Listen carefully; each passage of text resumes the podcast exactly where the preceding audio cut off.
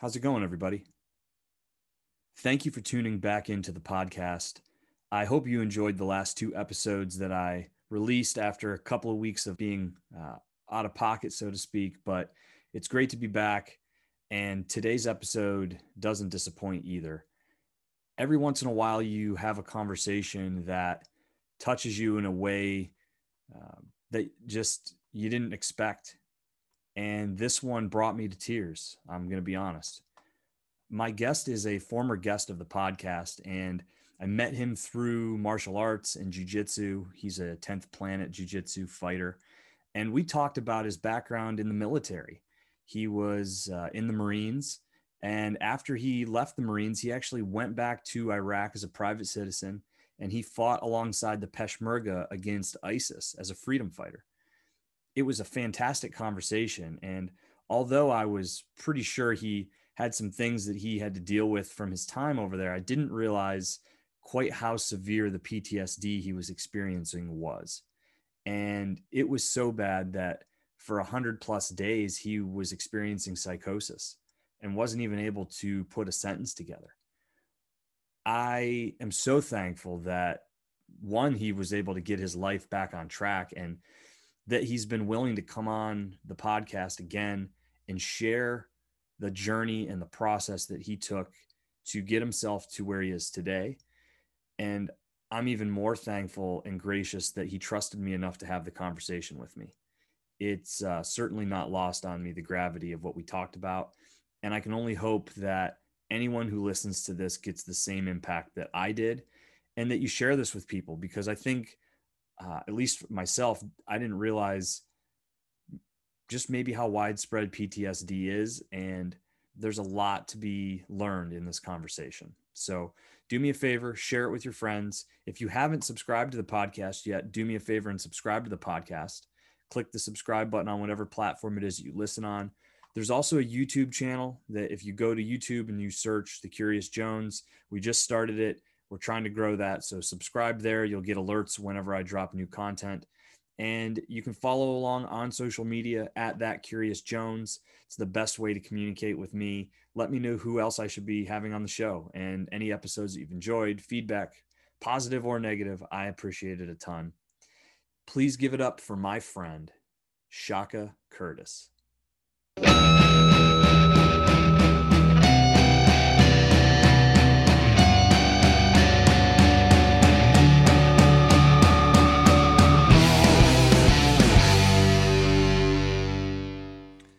Great to see you.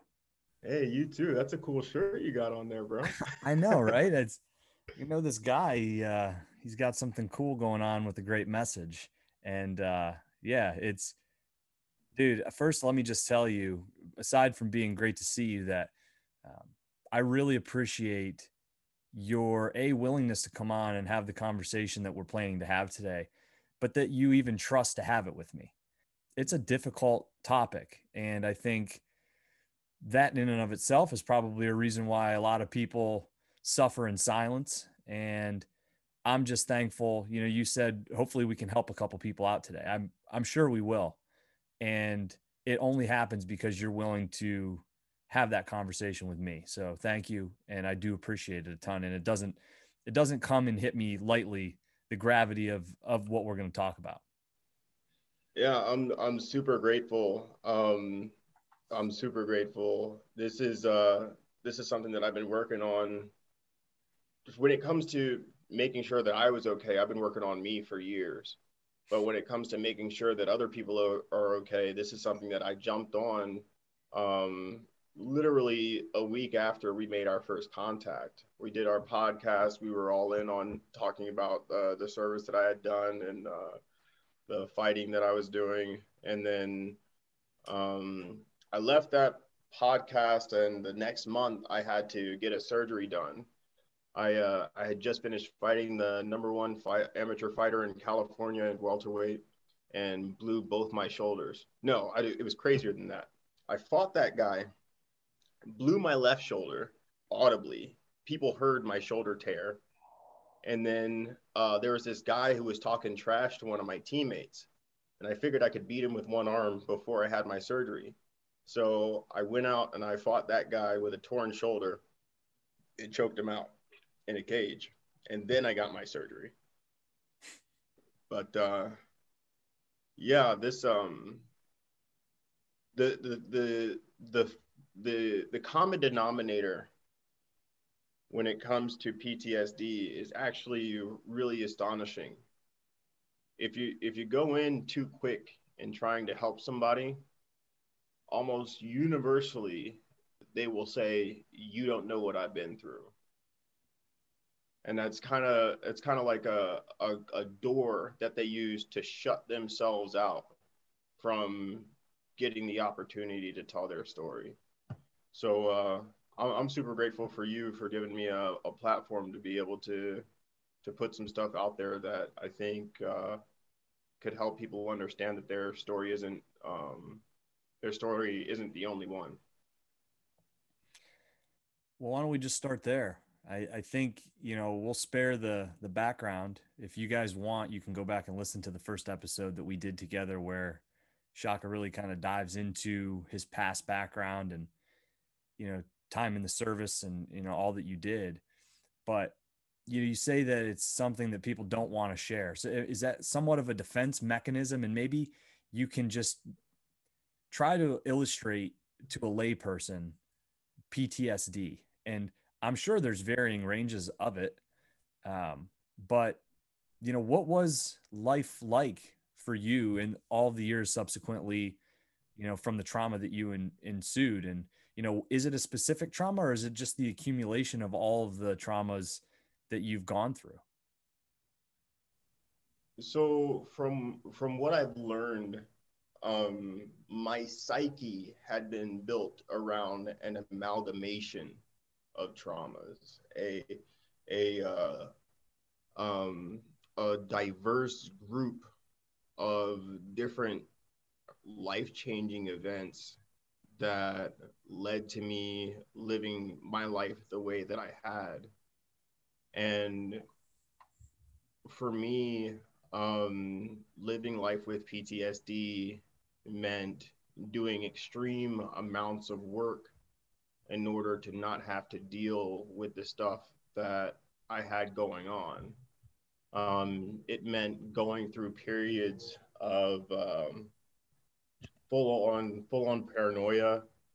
It meant having vertigo, meaning um, sometimes it feels like dizziness or it feels like um, it feels like you're off kilter, almost like you're off balance. Um, it meant that I would have periods of time where I would simply forget where I was, what I was doing, who I was doing something for, if I was doing something for somebody. And um, at its worst, um, I was diagnosed psychotic. I was um, I was babbling. I was pacing my house for hours. Um, I was seeing things. Um, it's uh, it, it was something that had taken my life from me um, and I had to make the active the active decision to continue to live and to continue to live without as much reactive fear. Otherwise, I wasn't living a life that would be worth living, if that makes sense. It does. Was was this like nonstop, or are there moments during this time where you feel like you've got your footing? Or is it truly a hundred days of just being, you know, out of your mind, so to speak? The hundred days was the hundred days, you know. Um, during that hundred days, I got about three hours of sleep per day.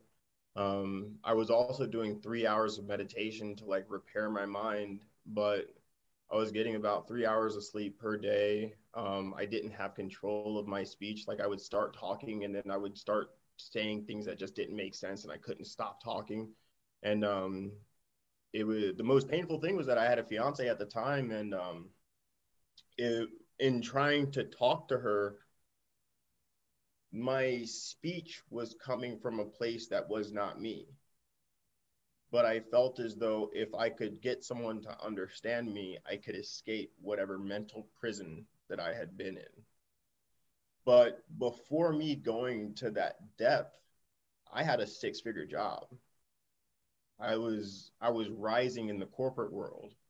And the reason why I was rising in the corporate world because was because driving 8 hours and working an additional 8 hours, you know, putting in um, 14, 16 hours a day was no problem.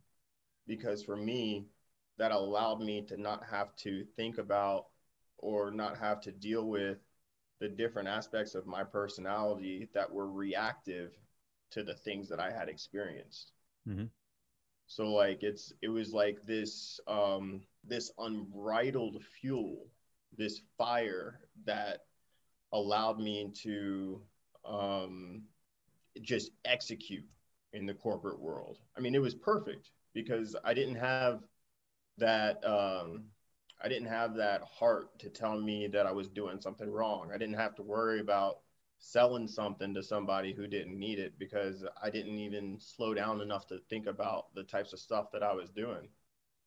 And ultimately, I, I quit that job because it was soul crushing.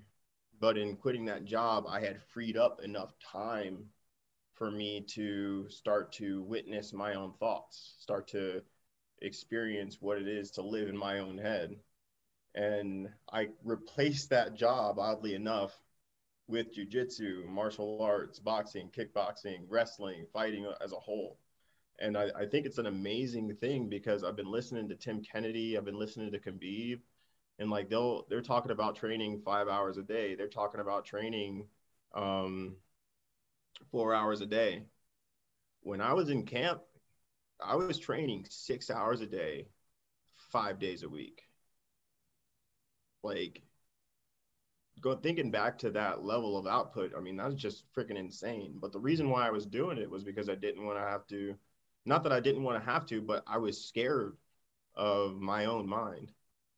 I mean, isn't it a lot of reasons why people drink, do drugs? I mean, you, you in some way found your solace through this physical output you know i don't i don't know if that resonates with you but for me i see a lot of people who choose a different road and maybe it doesn't even allow them to ever get themselves back on track because they're covering up those feelings with a heroin addiction or you know they're covering that up with a sex addiction or something else I actually love the fact that you are mentioning addiction right now because PTSD is an addiction.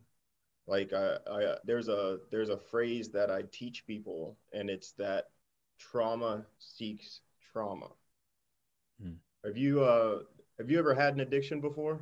Oh, I'm I'm such an addictive personality, and I I mean you've got me my gears spinning right now as you say that you know, PTSD is a trauma, and we can unpack that for hours and hours on a separate podcast for me. But um, yeah, I'm very addictive personality, and all all that I do, both mentally and physically. Hmm. So my my first addiction to a substance, like real addiction, I, I have done cocaine, and I was addicted to cocaine the minute the minute that I did it. That's why I don't do cocaine. But um, the the most significant addiction to a substance that I ever had was my addiction to weed. And I would think of the dumbest reasons to do weed and I would justify it in my head. So I would say to myself, well, I'm going to go to the post office and there's going to be a lot of people there. I don't really like crowds, so I may as well smoke weed before I go. Or, man, I'd really like to focus on playing this video game because I love video games. I can't wait to smoke weed so that I can get really focused into it oh, I'm gonna stretch, and I'm gonna if I'm gonna stretch, I really want to feel my body, so I'm gonna smoke some weed. Mm. Oh my, you know, you see what I'm saying? Oh yeah, been there. that's um, that's my addiction to marijuana. PTSD is the same exact thing. PTSD has a a program that your mind gets placed into that justifies these defensive actions that you're taking for example, um, I right now I'm in the first successful relationship that I've had in over five years since I left my fiance. And um, one of the things that I used to tell myself is if I'm with a woman, she's going to cheat on me. So I may as well cheat on her first. That way it doesn't hurt as much. Um, I used to tell myself, you know, if she's going on a work trip, she's going on a work trip to go be away from me. So I may as well do something so that I can be away from her as well.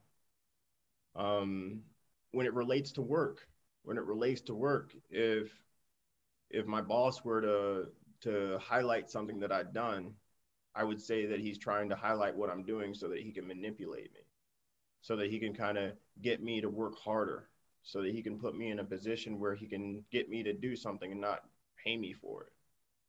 And these ideas do come from real world things. They, they do come from real experiences that i've had. Uh, i think one of the craziest things that i've realized is that for for a person who's in a trusting relationship cheating on the other person's side like if you're in a trusting relationship and you're all in you're fully committed if your partner cheats you experience the same level of trauma that you would experience if you had been in a car crash. Hmm. The same level of trauma that you would experience if you had seen your your friend get shot. So like not only was I in this this traumatic cycle, not only had I experienced traumas because of what I had been through, like women didn't know how to talk to me because I had PTSD and I'd be going through an episode and she wouldn't know what to do. So she'd become emotionally distant. And then suddenly she's in another man's bed. And that that trauma, like I said, it's an it's a, an accumulation. It's a it's a buildup, you know. And it's the same thing at work. You know, work in the corporate world is absolutely treacherous there is this fascinating thing that happens where people decide to put their money before your livelihood. Just their ability to make up a story about another human being or lie about what they're doing or what someone else is doing or what they had done. It's a part of the game. To I, them. to them. I can't play that game. Hmm. It's ironic that we're having this yeah. conversation, man. I, I, I don't want to diverge this, but I mean, no, I for the last 12 years I've been in that wash cycle of corporate America. And this past Friday, I took the pictures off of my office walls that were, you know, overlooking the business park and I left and decided I'm not going back. And it's certainly a scary decision and I've slowly been making decisions like this over time. I've talked a lot about it on here about kind of freeing myself from other people's control of my happiness because mm. I find myself chasing the next thing and as I get further and further up that ladder I'm like I'm never satisfied and I need to figure out what makes me happy because we get one opportunity, as far as I know, to live this life. And I know a lot of people who are wildly successful financially and professionally with a lot of money, you know, have the cars, the houses, you know, go on the cool vacations and stuff. But deep down inside, knowing them on a personal level, they're very unhappy. And I, I just like told myself I can't do it. And I've been telling myself that for a long time and like baby steps, but I finally decided to make that leap. And it's ironic, and I'm sorry I'm hijacking what is your story, but it's ironic that you're telling me this about corporate America and you know just how it was soul crushing. And uh, I'm finding myself right now in the tail end of that very same thought process. Well, honestly, I don't think you're hijacking anything. I mean, look at the shirts we're wearing. right? Yeah. No, it's work uh, makes me happy. That's yeah. why I came up with that phrase. I had to, if I was going to continue to live, because when I was going through this this pit, when I was in my psychosis, I was uh, I was 27 years old. My granddaddy right now is a Tai Chi grandmaster, um, very healthy, and he's going to be here for a long time. My great great grandmother cooks breakfast every morning and serves the entire part of the family that lives with her. I'm stuck here. You know what I'm saying? If I'm going to live my life, I'm going to find a way to do it in a way that makes me happy. And um, when I tore both my shoulders, training six hours a day was no longer that avenue. It's not possible to continue to train for six hours a day with two torn shoulders.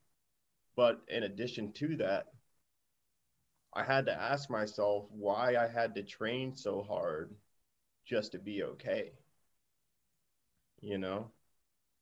And um, it led me on a path of breaking down these these stories, these traumas, these these ideas that I had that built the way that I told myself I had to live life so that I could do it in a way that makes me happier.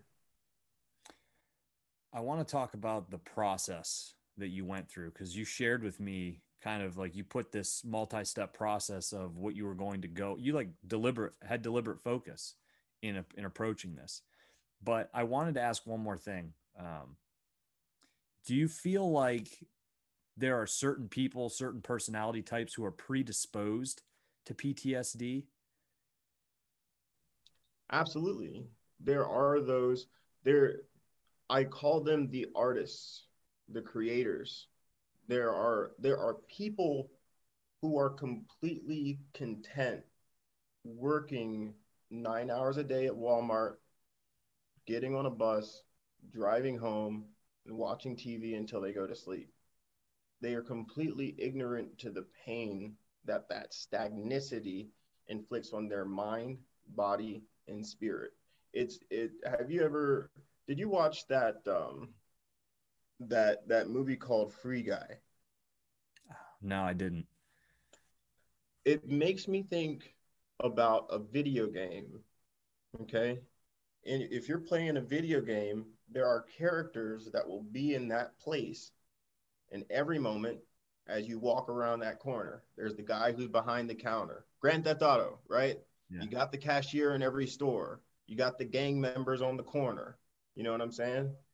those people are content with life and with what life gives them. However, there are artists, there are creators, there are these people who seek to find a way of building their signature in this world. And when they are when they experience pain due to their attempt at creating their signature, they experience a deeper trauma than that person who's used to that lifestyle would because they realize that who they are is a danger to their ability to live life in happiness. Hmm.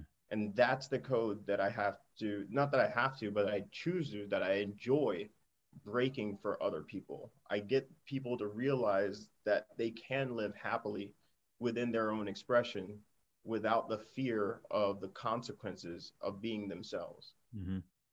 Yeah, because you mentioned earlier that sometimes the things that you're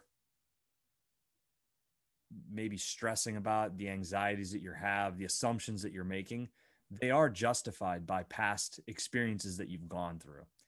I can resonate with that because I find myself getting very, I'll use the word perturbed with situations and I take things very personally sometimes. And that's something I'm really trying to work on. How do I not take things personally? Because I'll see other people, they'll go through the same scenario. They're not triggered. And it's not that they haven't had similar situations or circumstances happen in a negative way that could maybe shift their purview to think, man, this is going to be bad or I'm going to have a problem with it. But they still just approach as approach it as if nothing has ever happened right? They look at it really like glass half full you know to simplify it. And i no matter how hard i try like i still get this feeling in my stomach when i'm like yeah but this could happen and it's it's like I don't want to ever be in that moment and kick myself and say, "See, I should have known better." But I mean, it's like I sit back and it's like saying that's like saying I I got in a car accident. I should have never drove. Mm. You know what I mean? And I, it's like, how do you? Maybe that you can kind of elaborate on this if this is something you've dealt with. Um, but how do you make yourself okay and accepting of things not being perfect? Because I think that's really what it is. It's like coming in with an expectation that you know my day's not going to be perfect, but it's going to be perfectly imperfect. And that's all that it needs to be. Man, that's you're hitting on something. I knew we were going to help some people. so there is a um, there's a concept that I have, and it is that we must believe in the potential of a positive outcome. Okay, so right now, um, let's say let's say as a kid you were allergic to grapes, right? You're allergic to grapes. If you eat grapes, you throw up. But as a kid, you know that you loved grapes. And you're on this date with this super hot chick, and she's going to feed you like a king. She's got these grapes dangling over your face. Okay. Now, are you going to slap the grapes out of her hand? Or are you going to ask yourself, maybe this time I'm not going to get sick if I eat these grapes? I'm eating the grapes. Know, I'm, huh? eating, I'm eating the grapes. Yeah, exactly. we know, we know that allergies can leave. We know that there's a moment where you can become less allergic to something. Obviously, there's a, this is a completely different story. Like if you get anaphylaxis, you're not gonna you're not gonna play this game. But let's apply it to something else. Let's apply it to something else.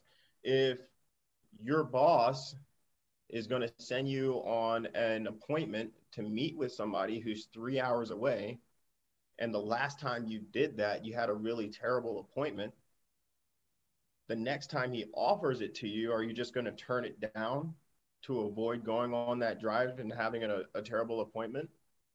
Every salesperson is going to tell you that you have to expect a positive outcome so that you can go on that appointment and treat it as if the result will be the best result that you can potentially have. And when I was in sales, I can tell you if you got an appointment that's really far away, chances are you're going to have a high value appointment because uh, they're they're away from the city, and it's hard for anyone to get out there to get the job done anyway.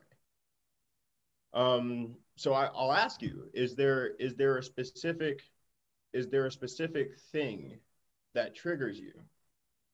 Is there a specific series of events, whether it be a friend, coworker, partner? Is there anything specifically that triggers you? For me, it's it's disrespect. Like I and I and it gets blurred and muddied with some people because for me, I can be pushed. I love to be pushed. Um, being an athlete, being the oldest of, you know, four brothers and 12 grandkids. And I've always, I've almost kind of seeked out that discomfort of having people push me to be the best version of myself. But I can't stand being disrespected in how I'm talked to, um, whether I'm in the process of being pushed or not. And I think a lot of times uh, people may think they're pushing me and they're actually being disrespectful, or at least I feel that I'm being disrespected. And I've had to weigh this a lot because I'm like, maybe I'm just really oversensitive, but there is something to it because I'll say that there's a handful of people in my life who have really pushed me harder than anybody else and I've never felt disrespected from them. So it's not myself necessarily resisting um, you know people pushing me or outside opinion because I can be receptive to that and I've seen the best version of myself emerge from that pressure. But I am very triggered when I feel disrespected. And I'm sure it's rooted in something from childhood, but um, yeah, it's it's my biggest pet peeve. I that you are not alone. you are not alone. Um, in fact, as we as we begin to connect with women more in the workplace, in our projects, in our partnerships, disrespect is something that's going to come up a lot. And it's not because that woman is intentionally disrespecting us or uh, or feminine man, right? We are alpha males. We are we are fighters. We come from a realm where you say what you mean in the way that you mean it. Mm. However, there are there's the other you know 75 to 60 uh, 60 to 75 percent of the population who has no idea what it's like to do that. You know the painters the the djs the the the guys who work with their hands and craft on computers and you know color their hair 15 different colors not counting sean o'malley right? Yeah. The thing is their language mannerisms and morality come from a place that is completely unique of us. So their intention, 90% of the time, I'd say 99, 99% of the time, their intention was not to disrespect us. So a part of what you said was right. There is something in you that's raising the red flag saying that this person is disrespecting me there's an initial emotional reaction where we feel the flare come up in our bodies and our eyes start to see a little bit of fire and the, the heart rate goes up, the blood vessels open. Mm-hmm. But if we sit with that, not only can we look and introspect and find out where that emotional response is coming from because it's not the person that you're talking to, oftentimes that that emotion is coming from some time in childhood or some time in your previous life right?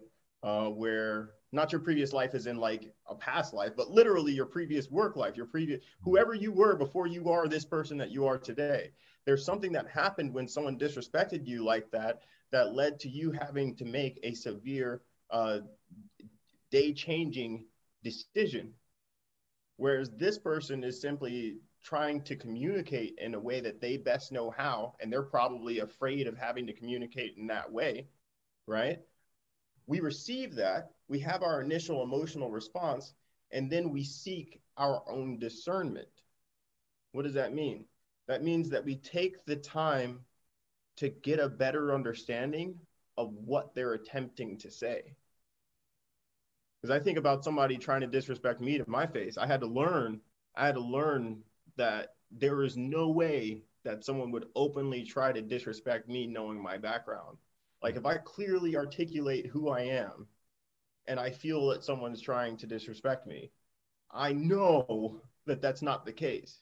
Do you do you think that's where a lot of times because I I feel that right where it's always like you I've in the past I've felt like people are trying to be tricky. I'm like, okay, I see what you're doing there. You're not directly trying to be disrespectful, but you're being disrespectful. And I, I have to be honest, there's times where I think I was probably dead on the money and I, I nailed somebody for what they were. And I think there's other times where I'm so trying to get ahead of a situation and I unjustly paint somebody into that corner of, hey, you're being dis you're you're positioning yourself to be disrespectful. And I, I I wonder why it's always more often or not that I'm trying to position myself for the for the potential to be disrespected. It's not always even that I was disrespected. Because to your point, I, I mean, it's very rare that I'm blatantly disrespected. And even in those moments, I'm almost caught off guard and I can laugh it off. I'm like, did you like, did he really just say that? Or like somebody doesn't hold the door for you and just like something that's blatantly disrespectful, I'll be almost kind of like brush it off and laugh. Whereas I feel like I get really annoyed when somebody tries to camouflage it, where mm. it's like you're you're being pretentious, you're being fake to me right now. You're minimizing what I'm trying to say, but you're doing it in a way that's kind of sneaky. I don't know what it is about that. If it's it's got to be ego because even if they are, why should I care? That's where I'm at right now. Like I'm trying to jump leapfrog the whole thing and stop analyzing why they are, if they are, and why I am, and if I am, and just say, why do I care regardless? Like it doesn't matter. let them disrespect me. Trauma seeks trauma. If you're walking down the street and you step on a crack and you get a phone call and you find out that you broke your mama's back, right? The next time you turn the phone, you put the phone down, right? As you walk down the street, you are going to be looking for cracks because you don't want to break your mama's back. You see what I'm saying? So if you if you hear someone say a series of words, or if you hear someone say something in a certain tone, and you had been disrespected before, you're going to seek uh, you're going to seek situations where someone may disrespect you. Now here's where you can turn it around because it doesn't just stop there, right? You guys continue on with life. It's not someone disrespects you and then you suddenly go to sleep and the day is over someone you feel as though someone disrespects you you have the opportunity to engage that moment with them. And I, what i do is i, I will res, re, i'll reply with what they had said to me you know? Like if someone were to say dude what's wrong with you? You're supposed to get this done at five right? I would return right back at them. It's like uh, I'm hearing you. I'm supposed to get this done at five. When you say what's wrong with me, what do you mean? And it puts them in this position where they have to clearly articulate where they're coming from. And not only does it help them to realize that I'm going to come back at them with the same energy that they're giving me, but it also makes them check themselves and find out why they said that thing in that way. Because mm. ultimately, they could have just been through traffic mm-hmm. gotten out of their car and said something to me that they were trying to say to someone who cut them off. And this is finally their opportunity to get it out. Does that make sense? A thousand percent. Yeah. Trauma seeks trauma. And it doesn't just it doesn't just apply to those types of conversations where you may feel disrespected. It also applies to situations with uh, I'll bring this up again um, with men and women, because the path to having a successful relationship goes through so many speed bumps. You know what I mean? So, say you're driving downtown uh, on your lunch break and you're looking through the, the window of a restaurant and you see your girl talking to some guy, right? And you're like, oh, jeez. On my lunch break, too. Good. You know, so you go, you get your lunch and you're pissed off the entire time that you're getting your lunch. You eat your lunch, you go to work, you're pissed off the whole time you go to work, and you look at your girl and you're like, oh no we're not we're not having a good night tonight. I know what you did but you don't say anything to her right? Because you feel like you're just going to go so over the top. You're going to go so over the top if you get into a deep conversation with your girl about this guy that you saw her with blah blah blah. What if that guy was her cousin? What if that guy was her brother? You know we we don't have an immediate response towards a positive uh, intent or a positive situation because that's not how our brain is built. The human brain is built to defend you. And that's why certain people have a, certain, uh, a higher propensity towards PTSD. If your brain is built to defend you, trauma is going to make you seek another situation that would be traumatic. I'm I'm gonna maybe go off the reservation here. and, and this isn't a knock on anybody, but it you know you you also said earlier that yeah it's it's a lot of artists, it's a lot of people maybe that have that. My mom would say empath, right? People that are that are maybe connected to feelings and what what energies that are out there. Um, but all of the things that would lead somebody to not have these triggers or um, post traumatic stresses from a collective things like I I almost don't want to be that person.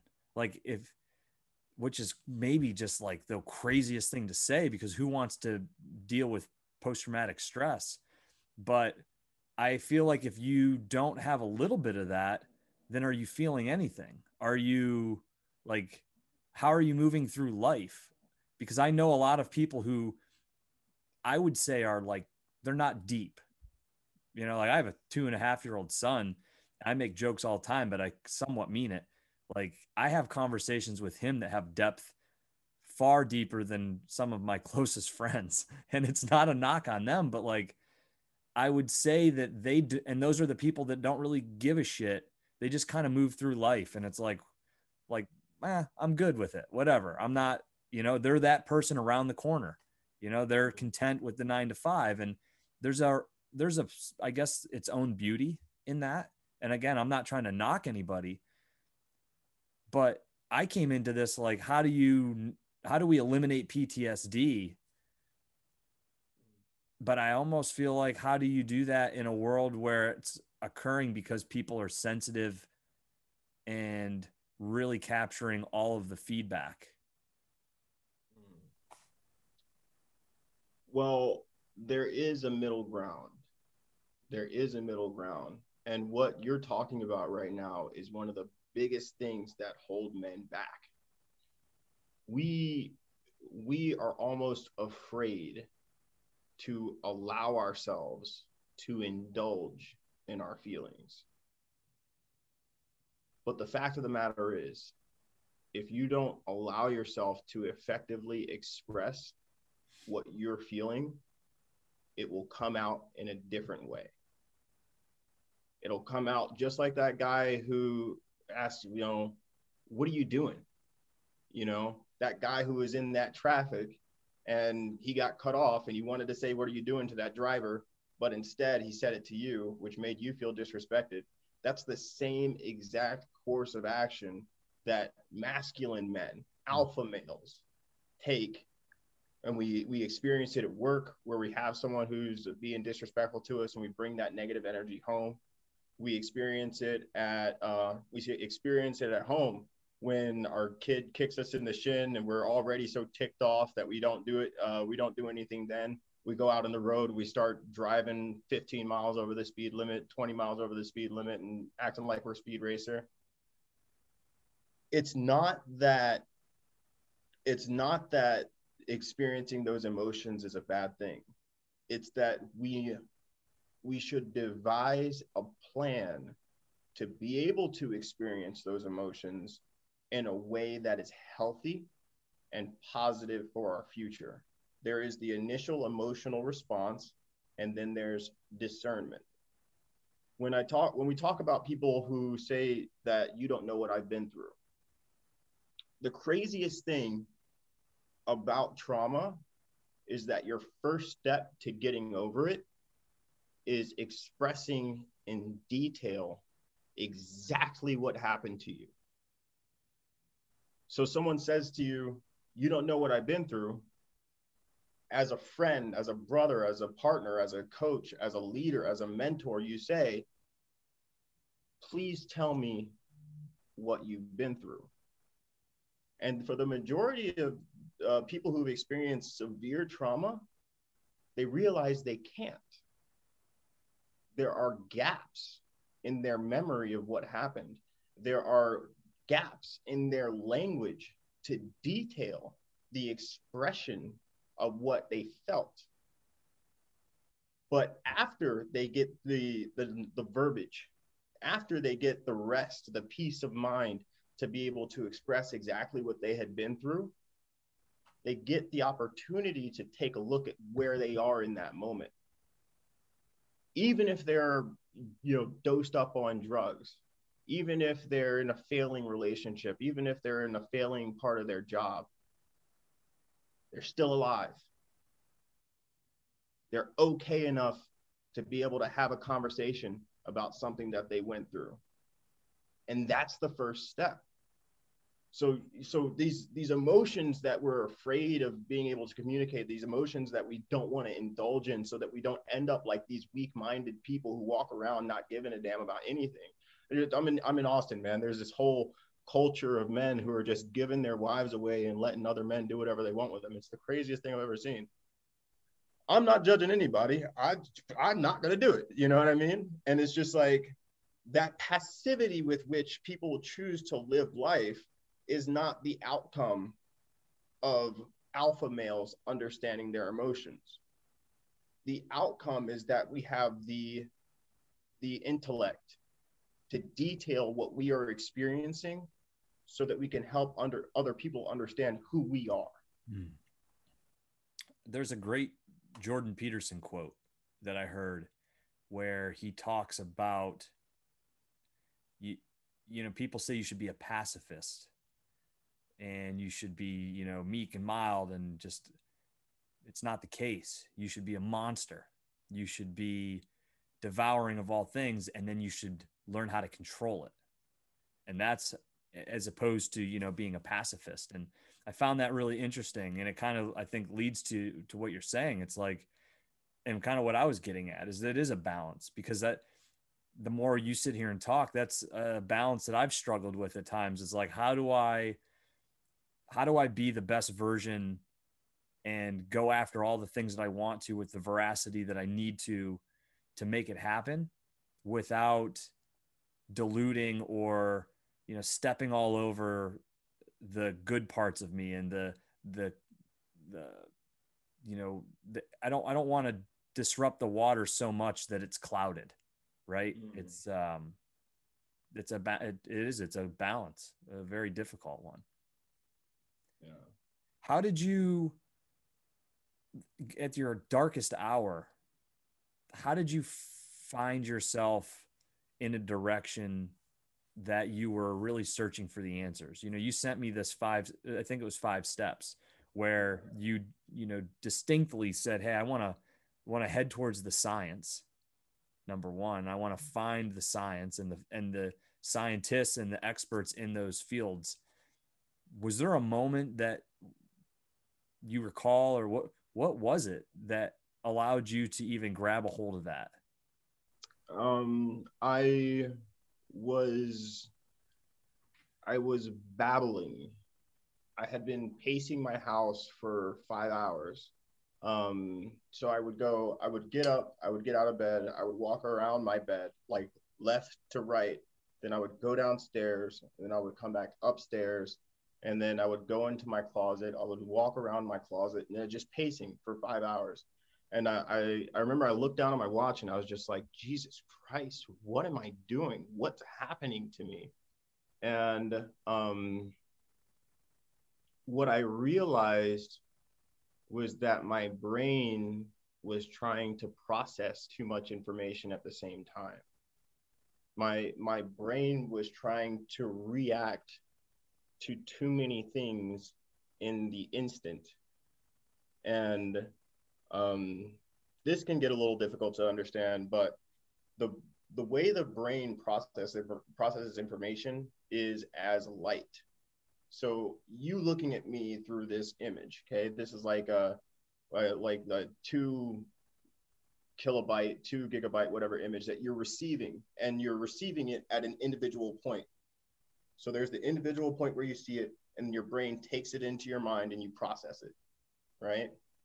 what was happening was my brain was taking up too much information for it to be effectively processed, which is where people start hearing voices, where people start seeing things, where people start doing things and not knowing what they're doing because their brain isn't able to sort everything that's going on. So I decided that I needed to reduce the amount of information that my brain was receiving. So I put myself in my closet. I locked the closet door. I turned the light off. I, I, I at first I put like headphones in, like I had those uh, earbuds. I put my headphones in, and um, I blindfolded myself in the closet because even while I was in that closet, there was too much light entering. the The light was uh, even the, the little bit of light that was coming under the door in the closet was blinding me because my brain was trying to process everything so quickly. So I just blindfolded myself. And then um, I realized that my brain went from processing everything that I was seeing to processing everything that I was hearing.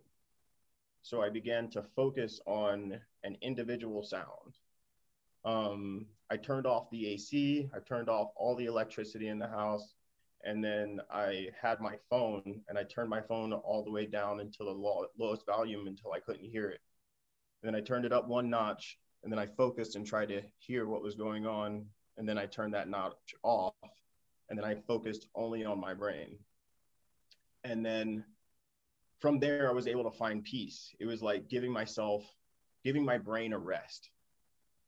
When I was able to give my brain a rest and go into my meditation and like start to listen to my thoughts, that's when I realized, okay, I'm not the only one who's dealt with this before. Let's start looking at the science. Um, there's a website that I messaged to you called the uh, NCBI. Hmm. Um, I still don't know what NCBI stands for. What I was looking for was scholarly journal journals and lectures from psychologists to explain what was happening to me. And um, from there, I would go into the references and look at the doctors who were a part of that study. And I would look into other things that they had um, worked on and studied before. And then I would research the methods that they used for that. So there was like this routine that I would make. I would go into sensory deprivation, which is where I would turn off all the lights, blindfold myself, and then do the thing with the volume on my phone. And then I would go uh, after I reached a state of peace. I would find some sort of article, some sort of scholarly journal. I would decipher it because if you try to read psychology, it's it's rough. but I would decipher it. I would find out who wrote it. I would check their previous methodology, and then I built this. Um, I built an understanding of the effect of trauma on the brain. And I think this is something that's very important. The effect of the trauma of trauma on the brain is not simply a mental thing. There is a physiological change that happens to your brain if you allow yourself to experience trauma. There is a plaque that builds up over time that does damage to your brain. So they say things like people who experience severe levels of trauma will also experience or also have a higher likelihood of experiencing um, Alzheimer's. Is this called and am- amyloid plaque? I'm not entirely sure because there there could be multiple forms of it. Okay. Right? There could be multiple forms of it because it's not just plaque stored in your brain. It also does things like hardening your heart or closing your blood vessels. There is a restriction that takes place if you experience trauma. There's a there's a meditation that I take clients through. I'd love to show it to you. It's literally uh, it's literally one minute long. Are you interested? Yeah, definitely. Okay. Uh, so go ahead, close your eyes.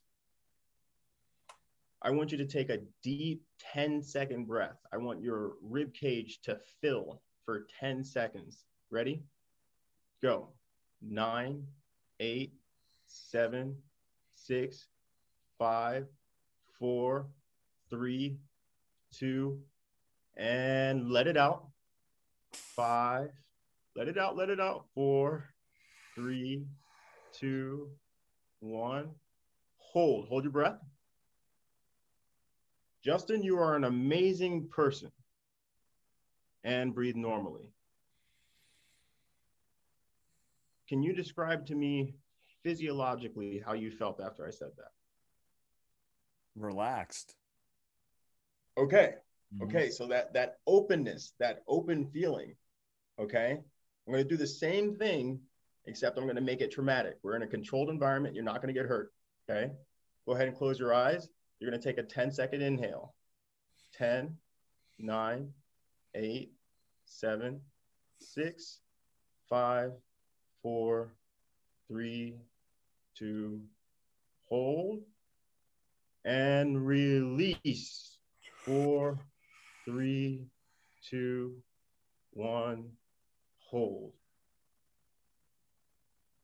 Why did you do that? And breathe normally. How did that feel? Literally, the hair on my arm just jumped up when you said that. Dude, seriously. that that that's like a that's a small example of the physiological the physiological effect of trauma. Over time that trauma built up restricting your blood vessels causing heart disease restricting the blood vessels to your brain and adding plaque to your brain causing uh, various mental dysfunctions as well as uh, uh, allowing yourself to experience like muscle restriction like literal tightness in your muscles. And the reason why that's so important is because the very first thing that I mentioned is that someone drink water and eat food. You go into these fits of trauma and you stop realizing how your body feels, and you get that sense back when you drink enough water and you eat enough food. Then you have your sensory uh, deprivation, and then you go into a state of like almost a, a scattering because there is space built.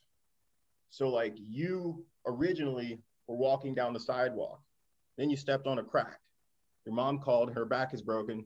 Now you focus on the ground trying to avoid stepping on another crack. You're not just walking down the sidewalk, you're walking down the sidewalk and you're looking for cracks. This is active energy from the brain.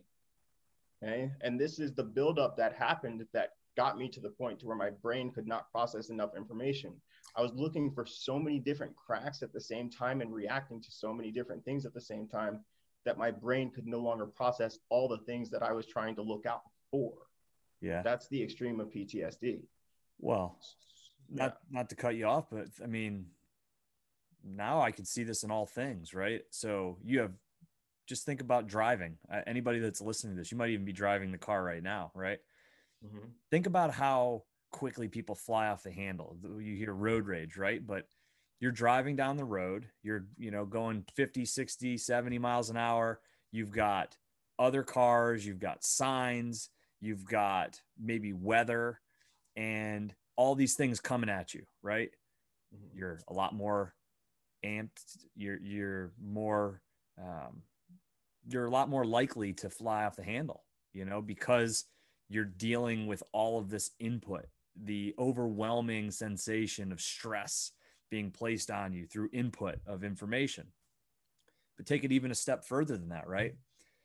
We are as divided as a country, as a world, as I've ever been. I mean, I'm 35, so it's not, I guess, the huge, it's not the biggest sample size, but it's, you know, I can't remember a time like this. And I hear from a lot of, you know, my elders that this is as bad as they've ever seen it coincidence that we've got more information being thrown at us than ever? I mean, you can come up with all these other reasons why we're at each other's throat and they all probably have some validity, but I mean, the internet, social media, all these things, they're hitting us and we are at level 8 all day, every day, you know, and then here comes the question from your wife or your kid or your boss or your coworker, whatever it is that that really should not make you upset, angry at all and it literally throws you over the edge. I've been there. I mean, that's that's why I'm saying all of this, but I can see it, right? As as micro as driving a car every day, I think we can all feel that we're just a little bit more on edge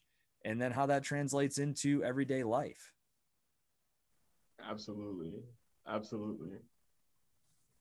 Yeah, that's I'm so glad cuz like you're you're saying to me what I teach people. So like you're learning right now. You're, oh, you're receiving the information. And I, I love that, man. That makes me feel really good because like I um I do freedom coaching now and I help other people.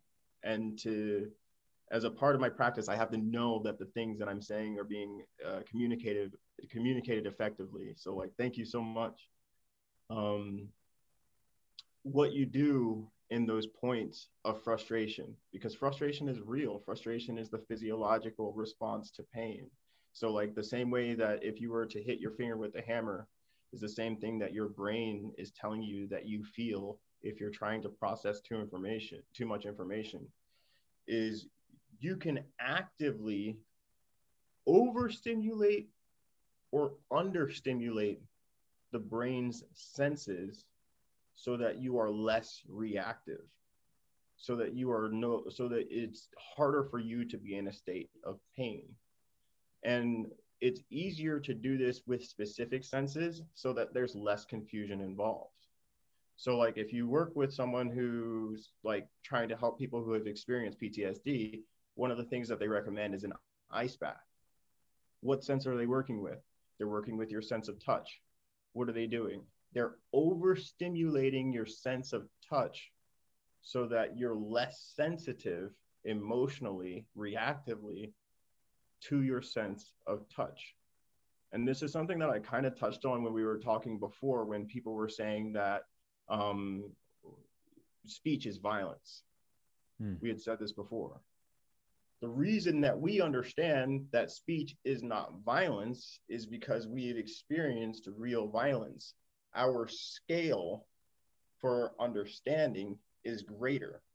But when it comes to violence, there are people who are behind a computer screen now from the time they were six years old to the time they become an adult. And this is their understanding of violence. Okay. Um, the same thing applies for your sensory input. If you go into an ice bath and you feel that for the first time and you become acclimated to it and you turn it into a practice, your reaction to going into an ice bath will become less. But your scale, your understanding of pain when it comes to going into an ice bath will become wider. It's it's it's the the way that that applies to your emotions is important as well, because there are many times when I can't just say that I'm happy because I've been happy before, but I can tell you the happy that I was before is nowhere near the happy that I am now. Sometimes I have to use the word jovial. Sometimes I have to use the word elated. Sometimes I have to use the word content because I have to properly and effectively describe the emotion that I'm feeling. Do you think it's a benefit to be able to get through tough th- tough times effectively? Absolutely. And there's a reason I'm asking. So, um, what you just said, I totally agree. I always classify it as the worst thing you've ever been through is the worst thing you've ever been through. Hmm. Um, you know, I, I, can think of, of, you know, family members, let's just say, you know, so maybe somebody that um, was kind of had a different upbringing than you, their challenges were different. And so, what to what is the hardest thing they've ever gone through you you may have gone through that over and over and over again.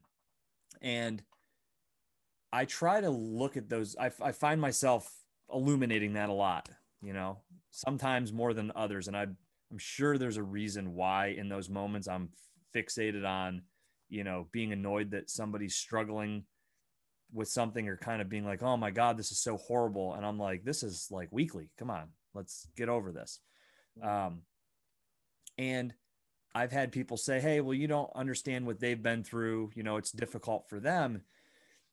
And I get that. But as just somebody who's blunt and to the point, I just can't help but to ask the question that if the goal of this game of life is to keep going, mm. and it is that we have to get through things, even if the hardest thing you've ever gone through is the hardest thing you've ever gone through if you see other people who have gone through more, I don't want to say that they're right when they criticize or push you for not, I mean, it's not your fault. You've only gone through what you've ever gone through. But when those people still can't seem to understand that, hey, okay, it can be a lot worse. I don't know. Maybe I'm I'm looking for an answer that's not even there, right? But I get hung up on that. Like that perturbs me. Like I'm I'm just like, okay, I get it. You've never had to deal with this before. But guess what? There's a thousand people that have. So knowing that and knowing that we have to get through things, can you just buckle up and realize that all the rest of us have grit our teeth and bared it? Or is that an unfair position for me to maybe approach it in, right? It's not that you grit your teeth and bared it it's not that you grit your teeth and bear it. I think that was uh, that was one of my hangups for a really long time. But the final piece of this puzzle is what do you do with that new space, right? So I got one thing I'm doing. I'm walking down the street. I got two things I'm doing now. I'm looking for cracks. I got three things I'm doing now. I'm looking for cracks everywhere. And then I reduce. I'm no longer looking for cracks. The hell am I supposed to do with all this extra energy that I've built up, all this extra space that I have relieved and given myself back after I stop looking for those cracks? You see it happen with uh, drug addicts all the time.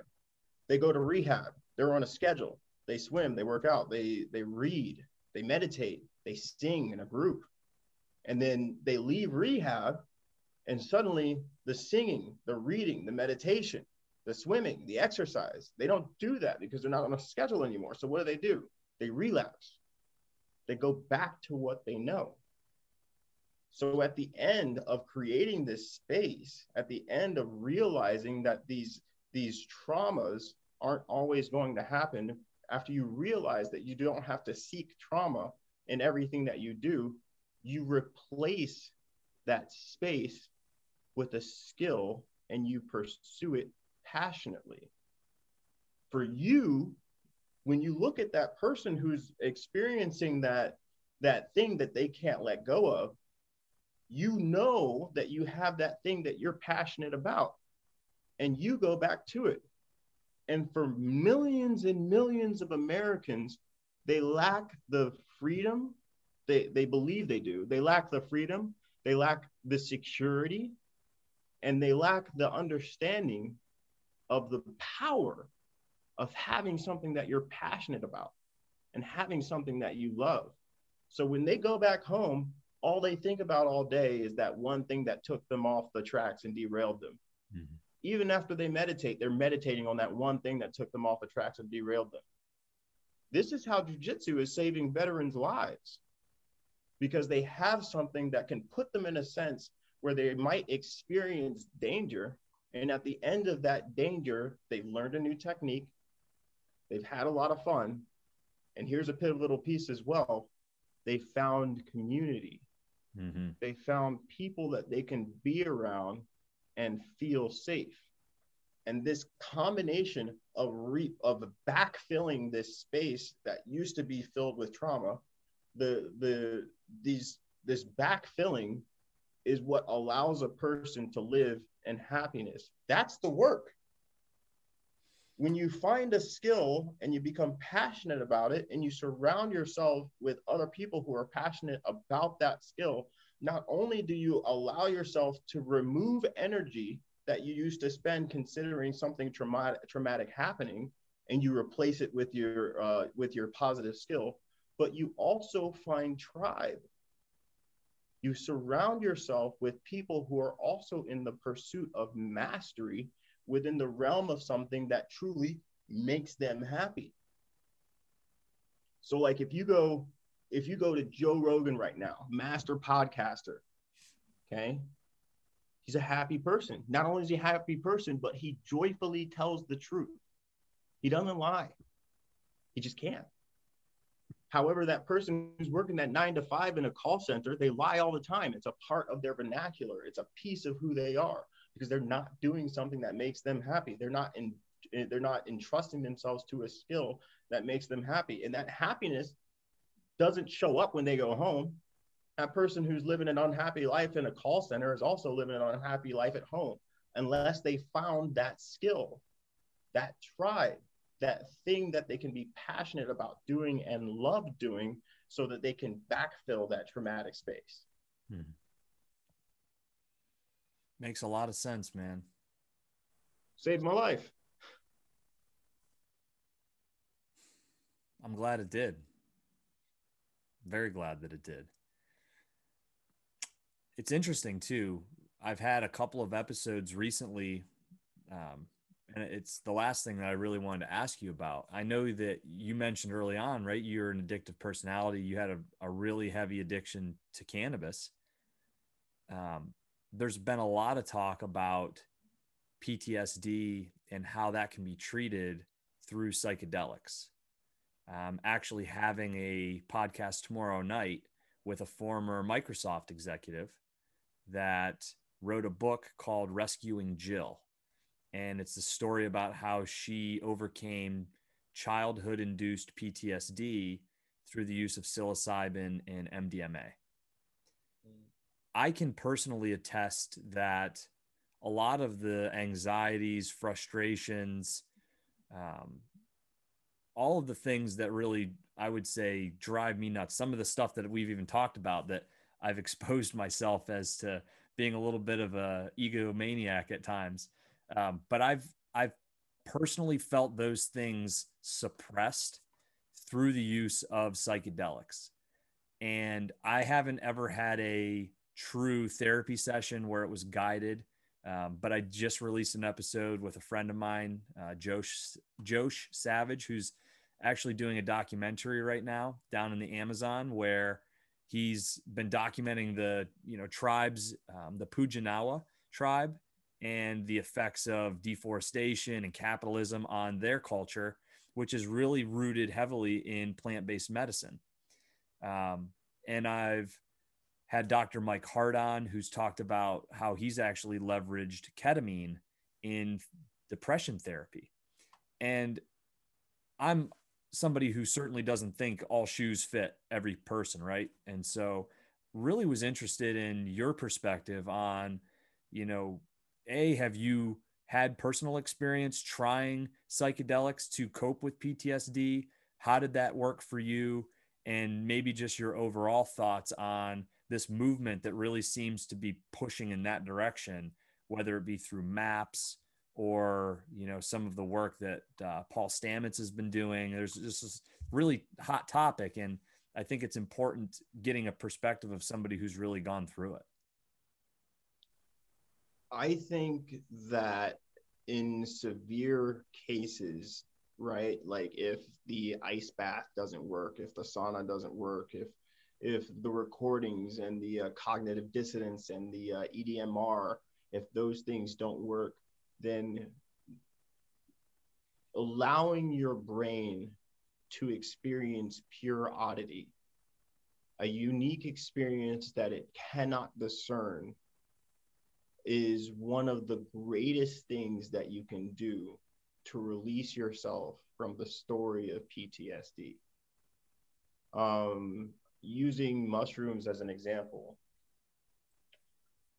as a what a what a mushroom what mushrooms do and many psycho many psychedelics do is it puts your mind in a place where it is not fully in understanding of what's taking place it puts your brain it like if you have your five senses right like the image that you see of me is made of your sight you see me mm-hmm. and you hear me right if this is your sight this is your hearing and your brain did that with the amount of sight and hearing that it was using.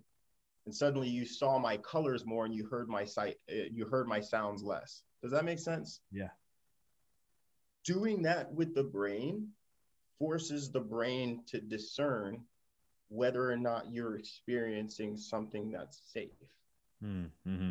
And if you do that and your brain realizes that it's safe, you have a new memory of a new event of something that began confusing, um, something that disillusioned you, something that dissociated you, and you still came out on the other side of that experience feeling safe. So you have this this new memory that helps you to feel healed. Now there are other uh, psychedelics such as MDMA, Molly, or ecstasy that will force your body to express higher levels of things like serotonin or oxytocin that will make you feel that exp- that experience. You remember when we did our meditation mm-hmm. and you were like, "Wow, I feel more open." Oxytocin, right? Yes, there's oxytocin and there's serotonin and there's dopamine and those types of releases are the same experience that you felt when you were like, "Man, I feel more open." Mm-hmm. It's that same exact feeling except times 10, 20, 50, 100, depending on how much of the medicine that you use. I am 100% for not just the legalization for the research, but the, the legalization of these substances within controlled environments so that we can give veterans the opportunity to experience something that will set them free with the release of serotonin, with the release of oxytocin, the things that they, the, the experiences that they had, because a lot of, uh, for a lot of people who experience severe PTSD, they don't experience true intimacy with other human beings. For example, um, do you have a brother? I have three. Have you ever had a moment with your brother when you just realize, hey, that that guy that guy fucking cares about me. Mm-hmm. I can call that guy and I can tell that guy something and know that if I need someone to listen to me, he'll just listen. Yep. A lot of these veterans, a lot of these people who've experienced severe trauma, when they say, You don't know what I've been through, they're also saying, I've never been heard. I've never been heard in an intimate setting. I've never felt so much care that I knew that I could tell my story. And psychedelics are something that allow for people to feel that.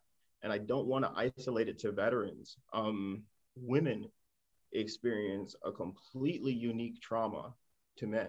There's a reason why men and women are so disconnected, especially in the space that we're in now. The physical fear that women experience in their lives the the fact that they have to be home before dark or some some man at his natural weight at 185 pounds would be able to take them out of their day or some man at work would be able to talk down to them and there's no way that they could physically defend themselves. Women are dealing with this all the time. Gay men are dealing with this all the time. This, this trauma thing is a universal problem that's not just keeping us from living our lives as humans, but it's keeping us from connecting. And if the legalization of the medical use under the right setting of these me- of these uh, psychedelics or these drugs is what can cure that problem, and I've seen it work, then yeah, that that's something that we should definitely do. I'm a the reason why I wear this is I have a, a an offering that I provide. I'm called a rave shaman. A rave shaman is someone who can go into a rave and find someone who's spiraling while on psychedelics and release them from that spiral. And I don't know if you've had heard of someone having a bad trip, hmm. but what happens is they get gripped within that traumatic story and they cannot be released from it. It happens most intensely if someone takes more than what they expected or if they were afraid of going into that situation in the first place. And what I can do is I can listen without judgment and I can share with that person the intimacy to make sure that they know that they were heard. And then I release them from that traumatic experience the reason why kids are dying at these raves, the reason why kids are dying, like a, what they call it, Juice WRLD. You know mm what. I'm talking about? Mm-hmm. It happened in Houston or something like that. Uh, uh, the Astroworld with uh, yes. Travis Scott. Yeah, yeah. The reason why kids are dying at events like this is because the trauma that they are experience, experiencing is amplified by their brains while they are having these psychedelic experiences and people aren't taking the right courses of action to simply help that person breathe and realize that they are in a safe space with people who care about them and want them to continue on. That's why I became a rave shaman. That's why I started going to raves and going to these different events because I experienced it myself.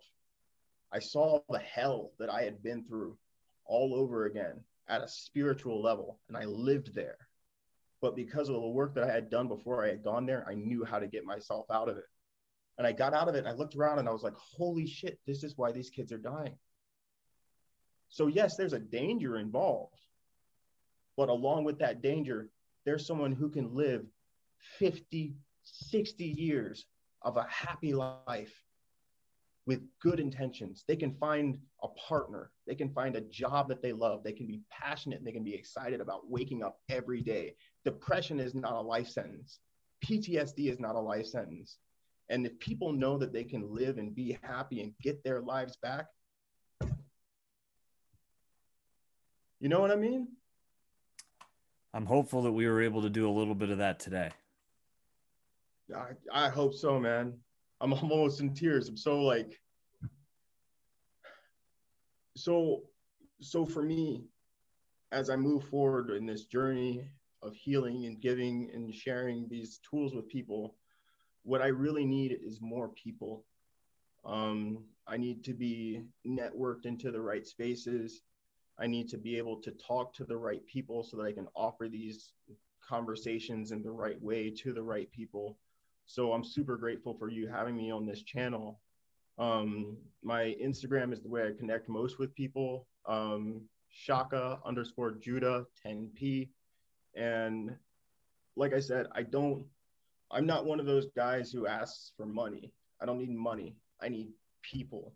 I need people who can put me in front of the right people who can hear this message so that they can know that they're not in the midst of a death sentence. Because that's where I felt like I was. I felt like I would always worry about whether or not something bad would happen. I felt like my girlfriend would always cheat on me. I felt like I would always look at the street corner and wonder whether the car that was coming around the corner would hit me so I wouldn't be in pain anymore.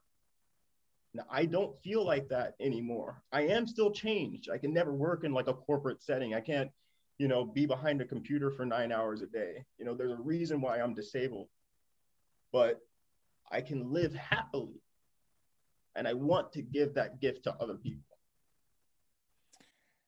I hope nothing more than everybody that tunes into this follows along your journey, taps in, and uh, there's some personal connections that I want to make for you. I don't know if you follow Eben Britton at all, um, but he's a friend of mine. He's been on the podcast a couple of times, and I'm actually having him back on here at the end of June, early July. And his story although much different in a lot of ways, is very similar in that, you know, he was a professional athlete. He was an NFL offensive lineman. He was a high draft pick, multimillionaire, had all the success that you could possibly imagine, accolades as a professional athlete. And he left the league broken mentally, physically, had a, a drug addiction, depression, you name it. And he has changed his life completely through meditation, breath work, um, all, all, psychedelics, all the things that we've talked about today. And I think as your message continues to build and everything you're doing grows, he's somebody that just even for you to be able to tap in, follow him, his message. But I think, um, you know, I'd love to be able to connect you guys directly. Uh, I think you both would add a lot to each other and have a very similar mindset on things. So I, I'm very grateful that I've had an opportunity to meet you. And um, this conversation has been more than enlightening for myself. And uh, I'm very, very, very, very thankful for it. Work makes me happy. these are still available, right? People can grab these.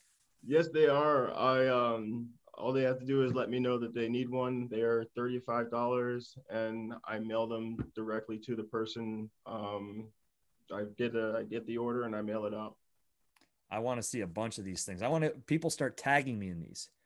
Tag tag us in these. I I would love nothing more than to like just get random messages over the next few months of people wearing their work makes me happy shirt.